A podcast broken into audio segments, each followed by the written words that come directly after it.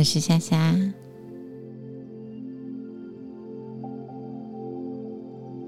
今天要为你说的故事是《名圣经》中月恩主的故事。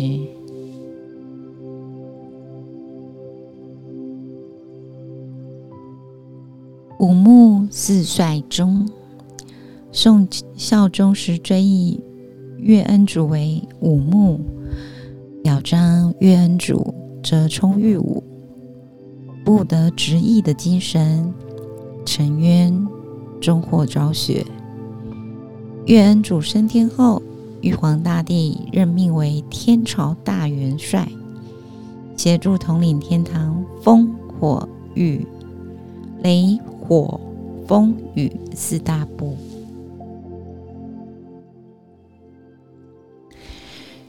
岳恩主岳飞是南宋知名的抗金名将。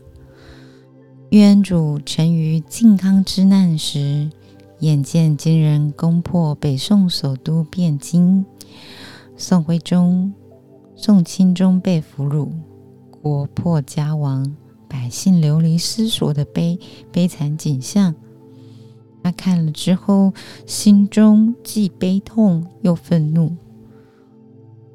他立下了志向，誓言必定要驱逐金人，收复国土，让百姓安居乐业，国家太平。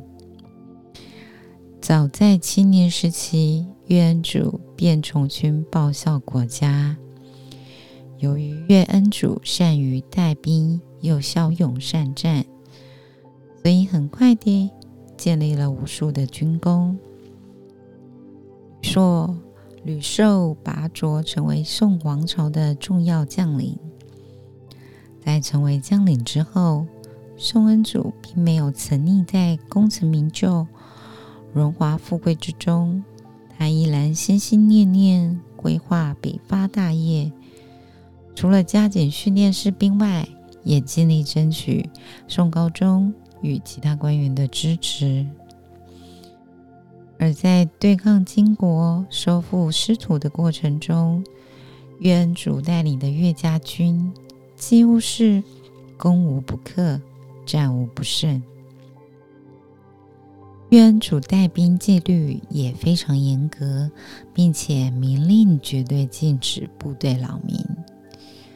据说有一天，有百姓想开门接纳岳家军到家里休息。岳家军的将士将士担心打扰百姓，所以没有一个人敢进屋里。岳主赏罚分明，事事以身作则，又非常体恤部属的辛劳，深获部队将领和士兵的拥戴。由于岳恩主的品德高尚，所率领的部队也士气高昂，每到一处。金兵都望风遁逃。对于所向披靡的岳恩主，金人也只能感慨：要撼动一座山，还比撼动岳家军容易多了。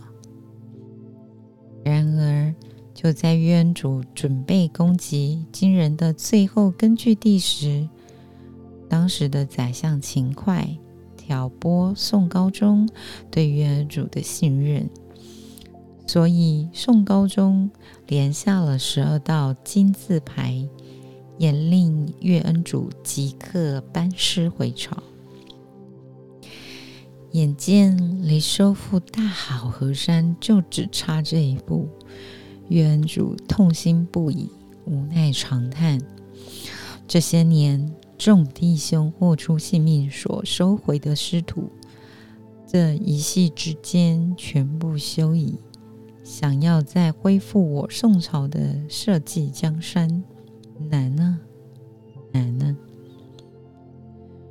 渊主赶回朝廷复命后，立刻被秦桧扣上对皇庆不敬、皇帝不敬、意图谋反等罪名，关入大牢之中。但岳恩主也只是坦然无惧的笑着说：“皇天厚土，可表此心。”勤快派自己的学生何柱担任主审官，想借此机会诬陷岳恩主。在审讯时，何柱不断逼问岳恩主有没有谋反。岳恩主义愤填膺之下，解开衣服，露出背上“尽忠报国”四个大字，字字深入肌肤。何柱一见，心头为之一震，低下头，沉默不语。审讯后，何柱认为缺乏证据。判定岳恩主等人无罪，这是一桩冤案。宰相秦桧气急败坏，继续用尽手段捏造岳恩主的罪行。最后，岳恩主宁依莫须有的罪名，被赐死于风波亭。在行刑前，岳恩主写下“天日昭昭，天日昭昭”。这八个字表明心机，便慷慨赴死。当时渊主年仅三十九岁。多年以后，宋孝宗即位，感念岳恩主的大忠大义，下令为岳恩主平反罪名，并追封谥号为武穆。而岳恩主的一片至真至诚，至今仍然受到世人无限的敬爱与推崇。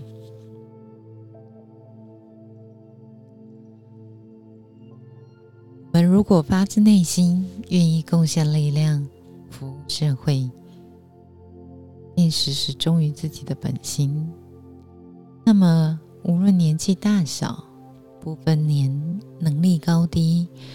我们都能够一直走在正确的道路上，实现自己的理想与目标，让生命更有意义。